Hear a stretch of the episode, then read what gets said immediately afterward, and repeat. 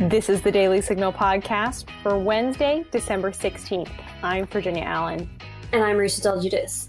December 18th marks the one-year anniversary since the House voted to impeach President Donald Trump.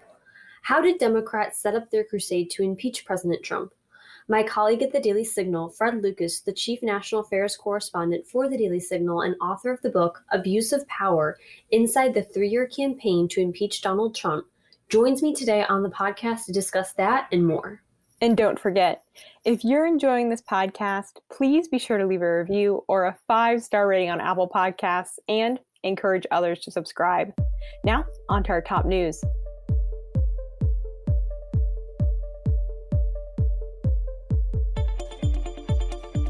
Senate Majority Leader Mitch McConnell, Republican of Kentucky, referred to former Vice President Joe Biden as president-elect for the first time on Tuesday.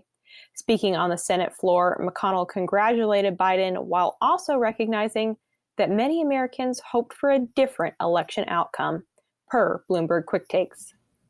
Many millions of us had hoped the presidential election would yield a different result. But our system of government has processes to determine who will be sworn in on January the 20th. The Electoral College has spoken. So today I want to congratulate President-elect Joe Biden. The President-elect is no stranger to the Senate. He's devoted himself to public service for many years. I also want to congratulate the Vice President-elect, our colleague from California, Senator Harris. Beyond our differences, all Americans can take pride that our nation has a female vice president-elect for the very first time. The Supreme Court voted to protect religious groups on Tuesday in a suit comprised of faith-based organizations in New Jersey and Colorado that wanted relief from coronavirus restrictions. The Colorado case involved a church that wanted an exemption from the health orders of the state, which the Supreme Court voted in favor of 6-3. The New Jersey case, which the Supreme Court also ruled in favor of, was from a pastor and a rabbi who sued the state over health orders imposed by New Jersey Democrat Governor Phil Murphy and other state officials that put capacity limits on houses of worship.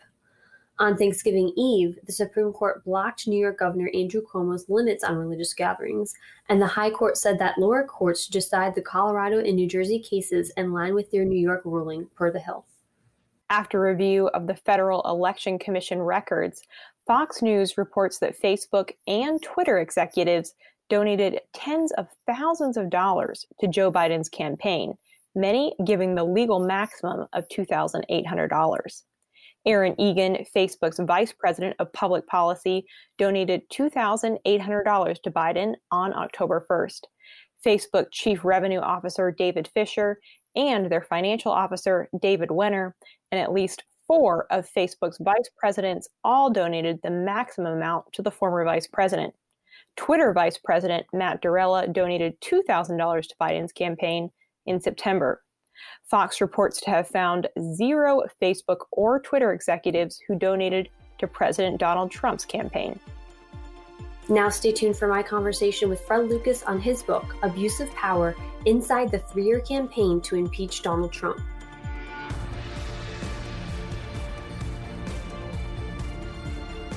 Are you looking for quick conservative policy solutions to current issues? Sign up for Heritage's weekly newsletter, The Agenda. In The Agenda, you will learn what issues Heritage scholars on Capitol Hill are working on, what position conservatives are taking, and links to our in-depth research. The Agenda also provides information on important events happening here at Heritage that you can watch online, as well as media interviews from our experts. Sign up for The Agenda on heritage.org today.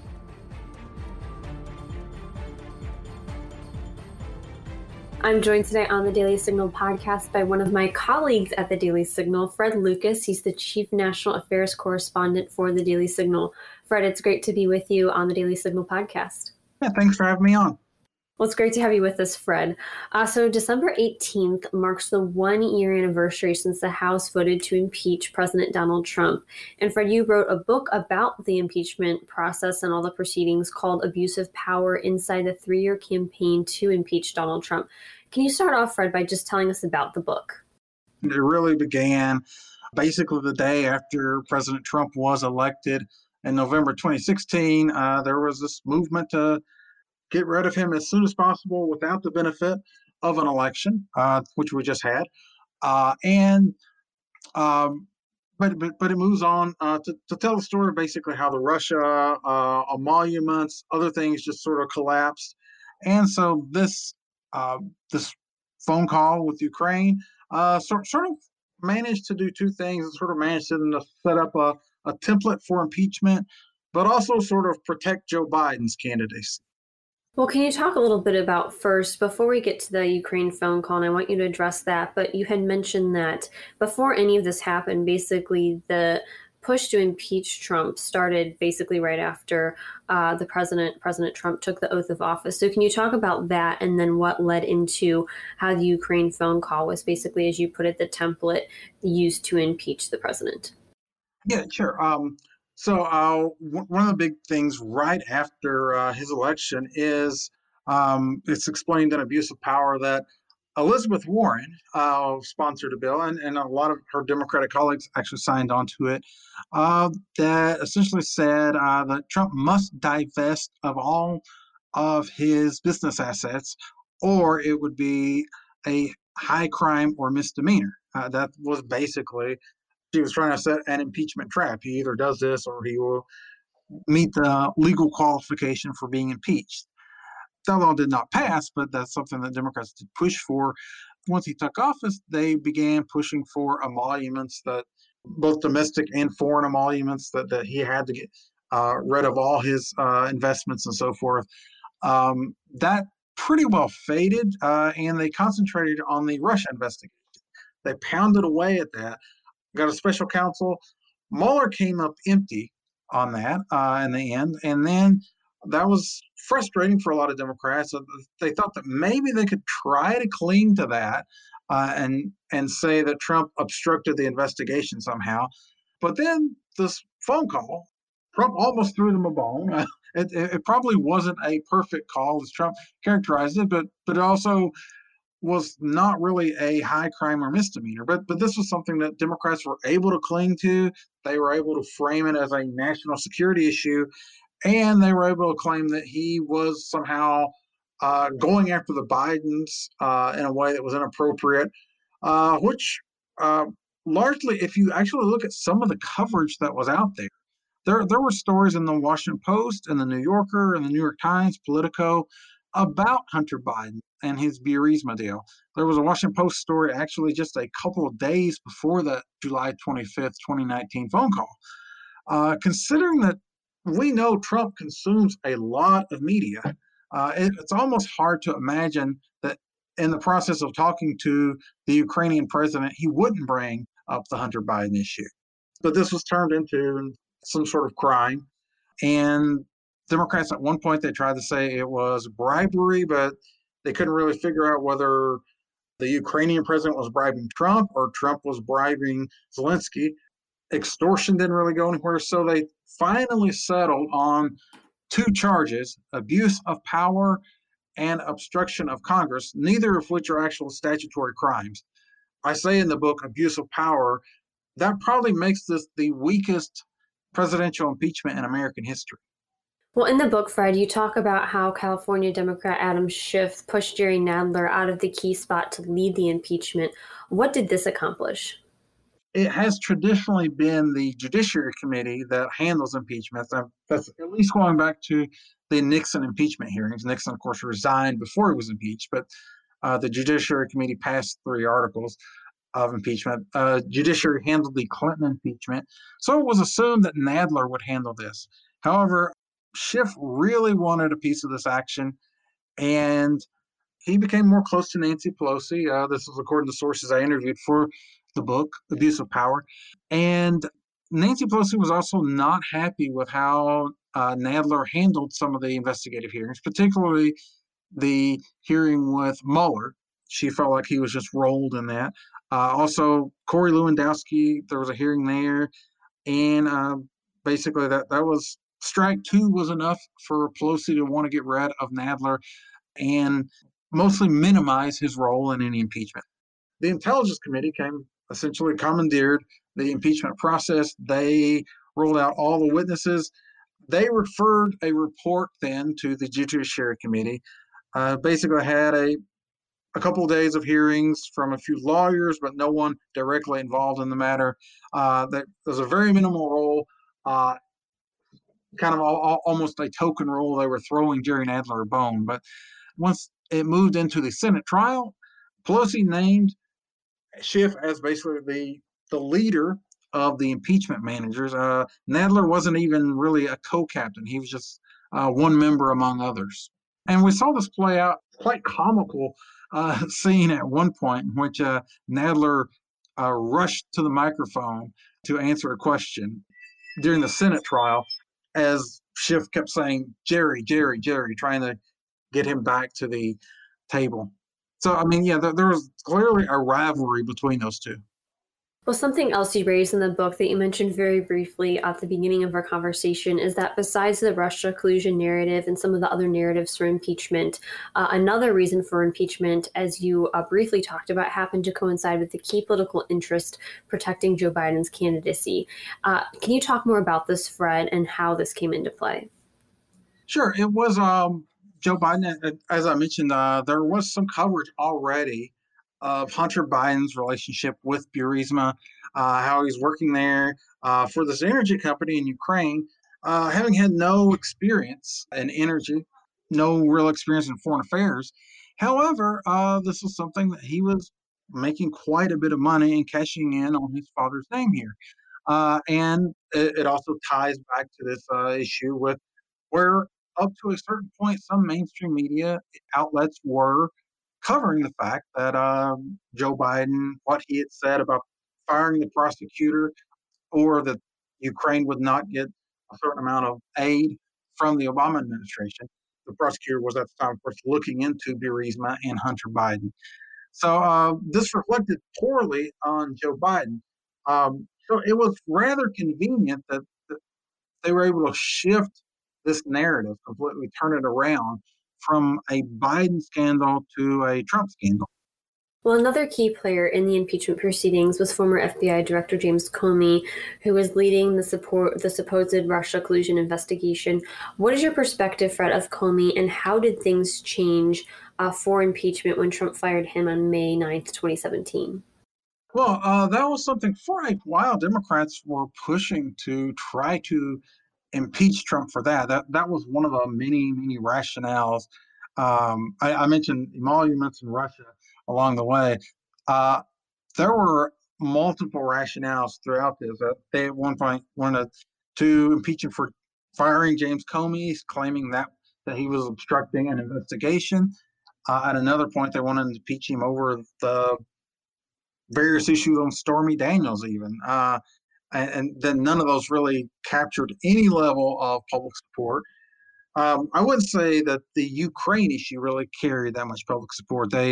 Democrats worked with focus groups to try to develop what would be the best way to promote the impeachment to the public. And they had a hard time even getting across to mostly Democratic focus groups at the time.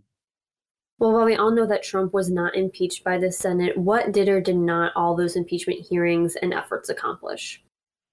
Well, I will tell you, Trump was not, I mean, it apparently looks as if he lost the election.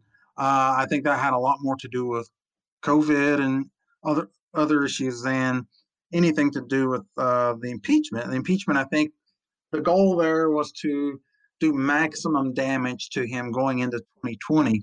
But if you look at how this worked out, how it shook out, Trump's approval rating shot up to almost that elusive 50% during the impeachment. The public sort of sided with him during that, didn't really approve of the House impeachment. And if you look, even though Trump lost, apparently I should say, the House Democrats that voted to impeach him did not do well at all this year. Joe Biden had almost no coattails. We saw a massive number of Democrats lose House seats. And a lot of those were Democrats who ran in red and purple districts, claiming that they were going to Washington to get things done, and they didn't want to impeach Trump. people sort of remembered that promise later on. And when these Democrats running in moderate districts said, we're not going to support the New Deal or defunding police, well, those voters said, well, you said you weren't going to impeach Trump either. And those Democrats lost their seats. So I think it's hard to say that Democrats were winners in this whole process. Well, looking back, Fred, now that this is a year behind us, what is your perspective on how Republicans specifically handled the whole impeachment saga? Well, Republicans pretty well stuck together. Even if you look at the House vote, very partisan, but you did have 4 Democrats broke on at least one impeachment charge and voted against that. Republicans, and then once it made it to the Senate, well, Mitt Romney did break with the Republicans, but there were a lot of built-up personal animosity between Trump and Mitt Romney going back a way.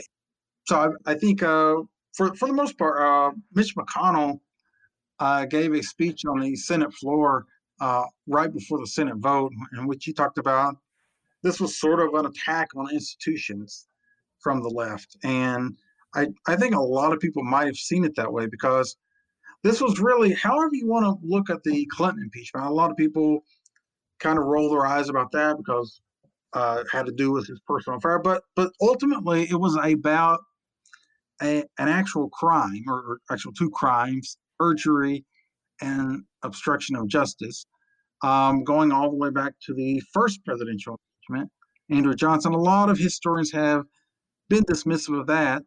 However, that was even about a duly enacted law that violated the Tenure of Office Act. Now, that law was later ruled unconstitutional by the courts, but at the time it was in effect, and the House Republicans impeached him over it.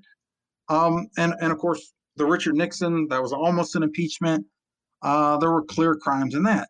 This is really the first and only impeachment of a president did not involve any allegation of an actual crime. You put these very vague statements that are abuse of power and obstruction of Congress.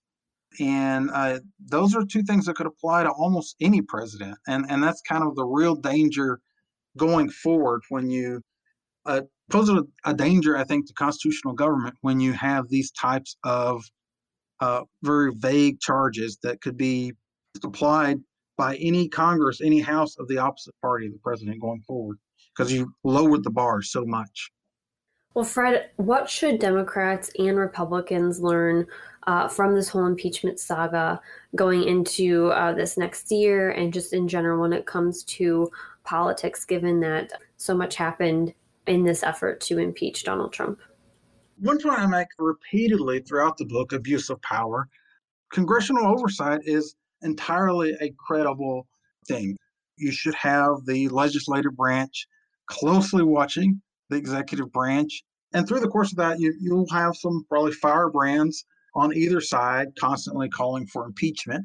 But impeachment is something that really needs to be a last resort. It needs to be that they actually even outline the parameters of an impeachment in the book, Abuse of Power, which it should really be when a president demonstrably committed a crime or a series of crimes, or in lieu of an actual crime, it should be something that is somehow a threat to the country. And clearly this phone call with Zelensky, that did not meet any of those standards. Well, Fred, as we wrap up, are there any other topics or points you'd like to touch on as we're just, weeks away from 2021? Well, yeah. I mean, I guess I'd maybe even follow up on that, saying going into the next administration, that Congress should be very even aggressive, I think, in terms of congressional oversight of the president and the executive branch. But it should tread carefully when you get into the area of impeachment. And I think it has become almost in some ways too easy, because they realize there's not going to be a removal of a president. So impeachment is sort of seen as a super censure of sorts. But that could just lead to a lot of problems, super polarization, and things will never get done under that sense. And that'll do it for today's episode. Thanks for listening to The Daily Signal Podcast. You can find The Daily Signal Podcast on Google Play, Apple Podcasts, Spotify, and iHeartRadio. Please be sure to leave us a review and a 5-star rating on Apple Podcasts and encourage others to subscribe. Thanks again for listening, and we'll be back with you all tomorrow. The Daily Signal Podcast is brought to you by more than 500,000 members of the Heritage Foundation. It is executive produced by Kate Trinko and Rachel Del Judas. Sound designed by Lauren Evans, Mark Guiney, and John Pop. For more information, visit dailysignal.com.